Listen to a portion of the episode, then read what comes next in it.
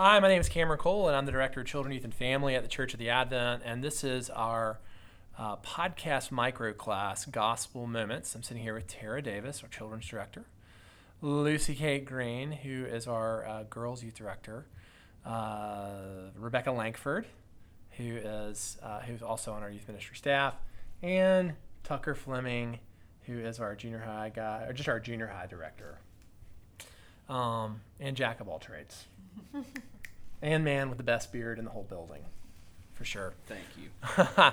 but so we are um, in this Gospel Moments podcast. We are now on episode six, which is about choices. And again, with Gospel Moments, we're talking about six moments that every child is going to have uh, in the course of their childhood and their adolescence, and how it is that we speak the gospel into this. And so today we're going to talk about choices. And uh, it sounds a little bit trite and cliche.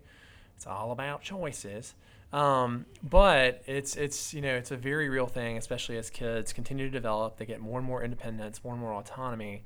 Um, that you know choices become a big thing, and there can be a lot of pressure and a lot of fear related to choices. And so um, we want to talk about how it is that a we rely on God's grace in order to to make the best choices possible in accordance with His will, but also two how we have freedom as we remember God's grace and His sovereignty that um, you know there's mercy in bad choices. And so let's start out and, and just talk about what choices look like at different age levels. And so Tara, would you mind talking to us a little bit about where you observe the struggle with choices with regard to elementary age kids? Absolutely. Well, um, let's think about school for a minute. When when most of us were probably in school back in the day, we didn't really have a lot of choices. We were told what to do, and um, it was very much authoritative and there wasn't a whole lot of choice. It's very different nowadays. Um, students as young as kindergarten are just faced with choice after choice every day. Um, do I ask for help when I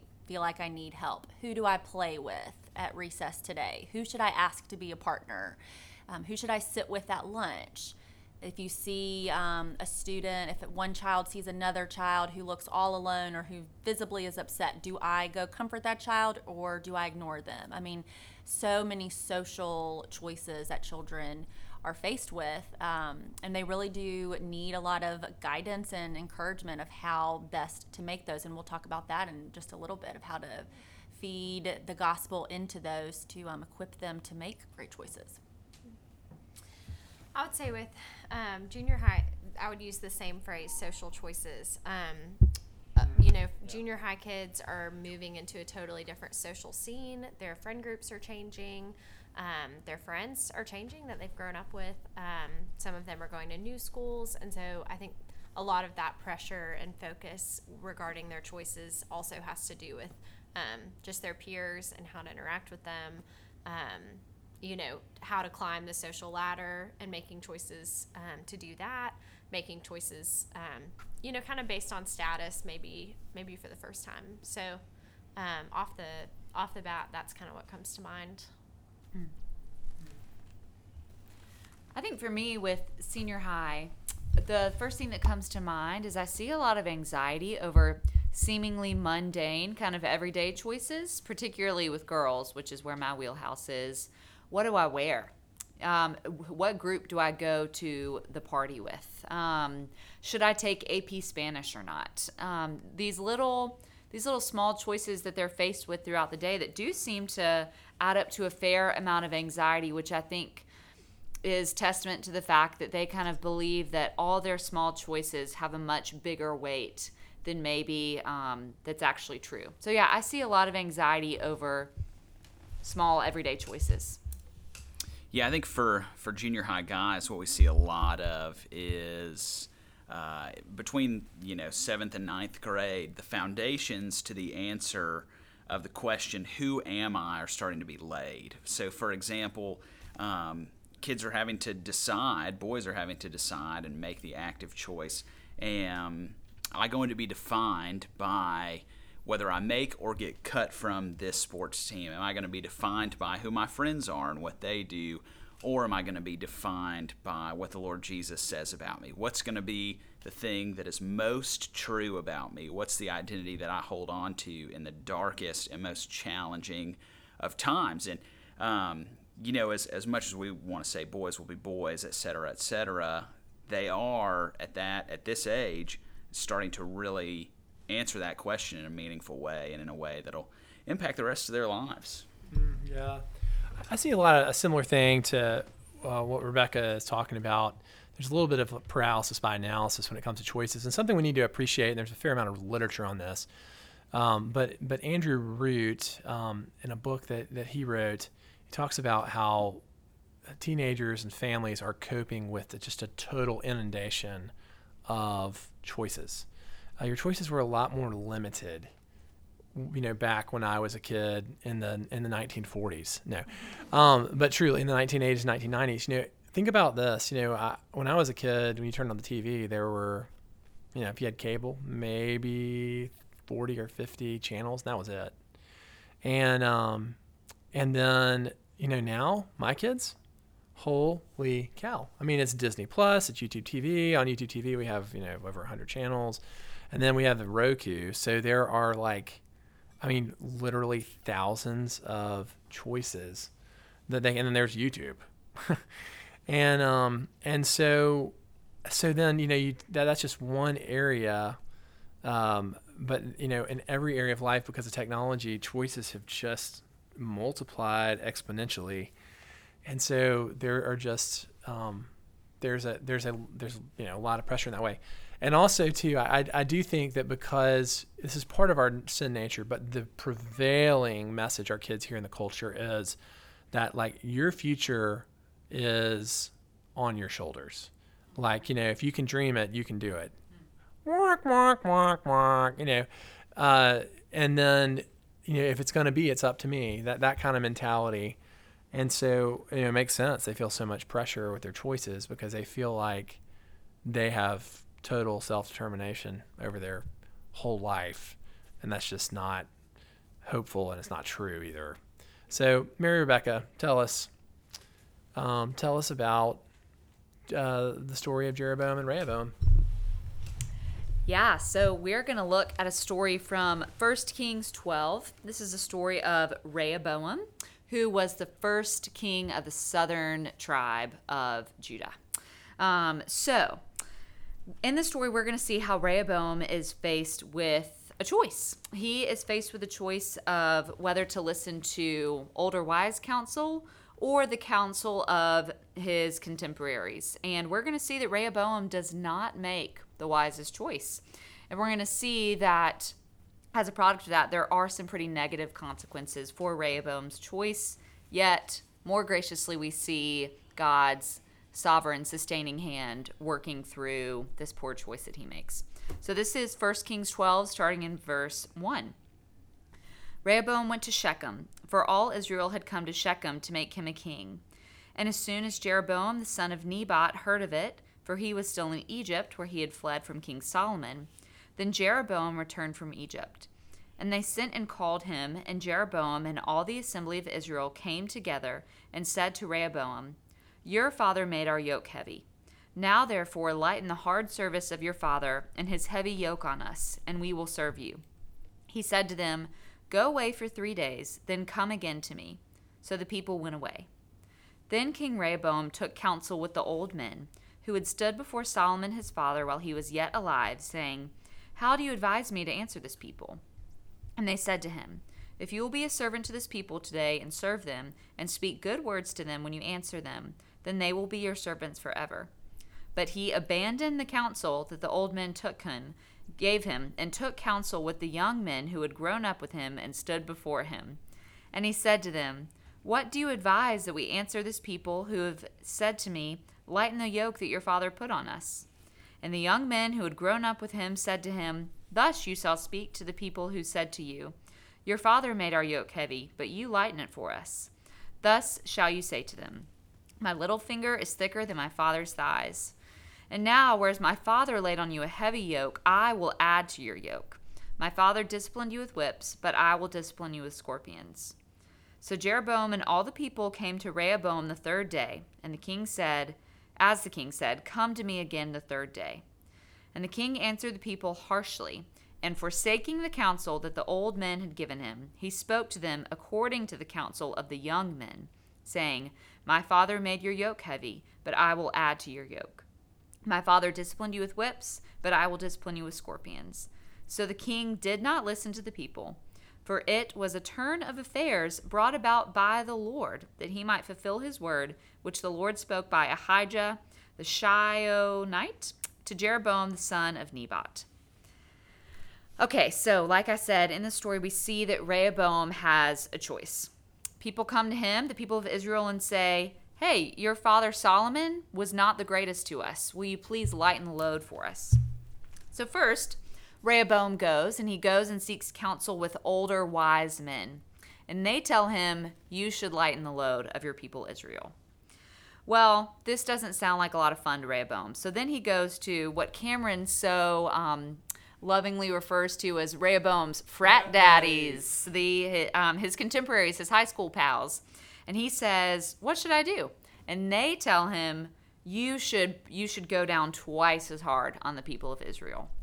So, as we're told in the text, Jeroboam forsakes the counsel that the older men had given him, and he listens to his frat daddies. And he makes the choice. Rebecca, you sounded so elegant saying frat daddy. it's frat daddies. I think this is the first time that's been used with First Kings ever, frat daddies. So he listens to the frat daddies and he bears down the yoke extra hard on the people of Israel. So Jeroboam's made the wrong choice here. And we see that there are going to be some pretty intense consequences of Jeroboam's choice. As a result of this, there's going to be a civil war that's ultimately going to end up splitting Israel into a northern kingdom and a southern kingdom, and it's going to be really bad. So we see that as an immediate consequence of Rehoboam's bad choice. But we also ha- have this gracious word from the Lord in verse 15 where it says, For it was a turn of affairs brought about by the Lord that he might fulfill his word. So even in the midst of Rehoboam's bad decision, even though he listened to the frat daddies over the older wise men, we see that this was ultimately within the counsel of the good and sovereign Lord. And he was ultimately going to bring about even the divide of the nation of Israel for his redemptive purposes, which is a really hopeful word for us when we're facing a choice that no purpose can prevail against the counsel of the Lord. Thanks be to God. That's great. Thanks, Rebecca. So then, how do we um, how do we speak the gospel into this moment? You know, into the choices and that that anxiety and that pressure that kids feel. Tara, what would you say in terms of you know children and elementary age?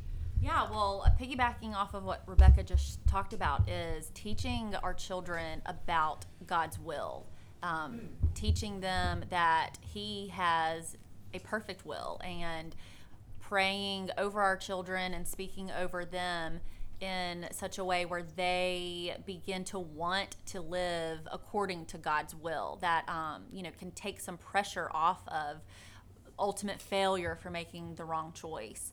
Um, and uh, secondly, um, oh, I, I've lost my train of thought for a second. What I think is so valuable for children is to remind them from an early age that they were created to glorify God. And if we can teach them that and instill that into their daily lives, when we at home are with our children and talking about choices and decisions, when we can view potential choices through the lens of, okay, I'm created to glorify God. What mm-hmm. can I do that would glorify Him? A lot of times the choice is very clear what we should or should not do. Um, we all know it's not that easy to then follow through with what might be the best decision, um, but we have God's grace for that. And that, too, is another learning experience to teach our children that that is such a heartfelt prayer to um, ask the Lord by His Spirit to put in us that desire and um, strength to make those choices that would glorify Him. That's great. Really good. Um, so I think from this story we can kind of see like three different parts to a choice, like the before where Rehoboam is seeking counsel, the during when he makes his choice, and the after where he's facing consequences. And um, I think we can talk to kids, you know, about surrounding themselves with good Christian community and mentors and equipping them with tools to make choices um, that inevitably they'll have to make. Um, but then I personally made more bad choices than good ones growing up, and especially in middle school and high school. And looking back now, um, I'm so grateful to look at those moments where I was in the midst of a bad choice and I can see that that was not a time where God was absent from my life and that Jesus was sitting right there with me in those choices, um, even though I was unaware of his presence. Um, and so I think really just teaching our kids about the intimate friendship we have with Jesus and um, when we make the right choices or the wrong ones, he's there just the same. Um, and then in thinking about the aftermath of our choices, specifically our bad ones and the consequences, um, I'm going to read a quote from a Tim Keller sermon. Um, it says, The day when God makes everything right, the day that everything sad comes untrue, on that day, the same thing will happen to your own hurt and sadness you will find that the worst things that have ever happened to you will, in the end, only enhance your eternal delight. On that day, all of it will be turned inside out, and you will know joy beyond the walls of the world. The joy of your glory will be that much greater for every scar you bear. And being a, an adult now walking with the Lord, I'm so grateful, even for the bad choices that I made, um, in just the way that it has shown me intimacy with Christ in a new and deeper way. And so I think if your child is in the midst of dealing with those consequences, just pointing to the eternal truth that there's just opportunity to know Christ more, to know his faithfulness, to know his righteousness, um, and just to know his kindness and mercy in such a real way through their bad choices. Um, so, yeah, maybe someone else can talk about good choices. yeah, I, mean, I think what you said is really good, Lucy, because I think, you know, there are households, particularly Christian households, where the message is there is absolutely no tolerance for failure, mm-hmm. and you know it will not be permitted. And, and certainly, you know, we want to call our kids towards holiness and godliness, and like you also there's a tension, and you also they need to know about God's grace and mercy, mm-hmm. particularly that flows out of His sovereignty, mm-hmm. um, because otherwise, you know, they are just going to become good liars and good at hiding. Yeah. And their problems are going to get worse and worse. So it's got to be a, there's got to be a there's got to be a heavy. Mm-hmm. You got to prepare them to fail, and you got to you know tell them there's lots of grace. Yeah, mm-hmm. I think this is where having a relationship with Jesus is very different from just having knowledge about Jesus. Yeah. Um, because the Jesus you have a relationship with is in those things and with you all the time. Um, and that's something we can point our kids to constantly um, when the knowledge of Jesus is just maybe too big to understand in that moment. But good. Yeah, I am someone who has just incredible amounts of anxiety when it comes to making choices, particularly big ones. And I remember um, facing the choice of where to move after college, what job to take. Pretty big choice. And I remember um, talking to my former youth pastor, who's seated at this table, and uh, I'm rejecting him. yes, that is how the story turned out. Yes, and he taught me about um, the choices, what I call the tripod. I don't know if that's actually what it's called, but uh, he pointed me to when you're faced with a big choice, you want to ask, what does God's word say? What does counsel say? And what do, what does what do your internal desires tell you? Not that that should be the thing you follow, but you know so okay go to the word what is what does god's word say about the situation how might it be calling me to obedience um, what are my trusted mentors? People older and wiser than me. What do they advise me to do in the situation? Not your frat daddies. Not my frat daddies yeah. And then number three you know just pray that god would align my desires with his. And so when it comes to asking the question okay what do i want to do? checking our desires and seeing if the lord really might be speaking to us through those things. So I found the wisdom tripod to be really helpful. Yeah, that's good. Um, you know, we talked uh, a second ago about how, especially for junior high boys, the choice uh, that a lot of them are facing, among others, is who am I and what defines who I am. And the crucial piece in answering that question is you want to help your students form for themselves an identity that suffering, that difficulty, that hardship that the world cannot take away, right? If if your identity is uh, as an all-state cornerback or a good basketball player or a good student, right? Um, you know, you can leave your ACL on that football field when you take a wrong step, and all of a sudden that identity is shattered, right?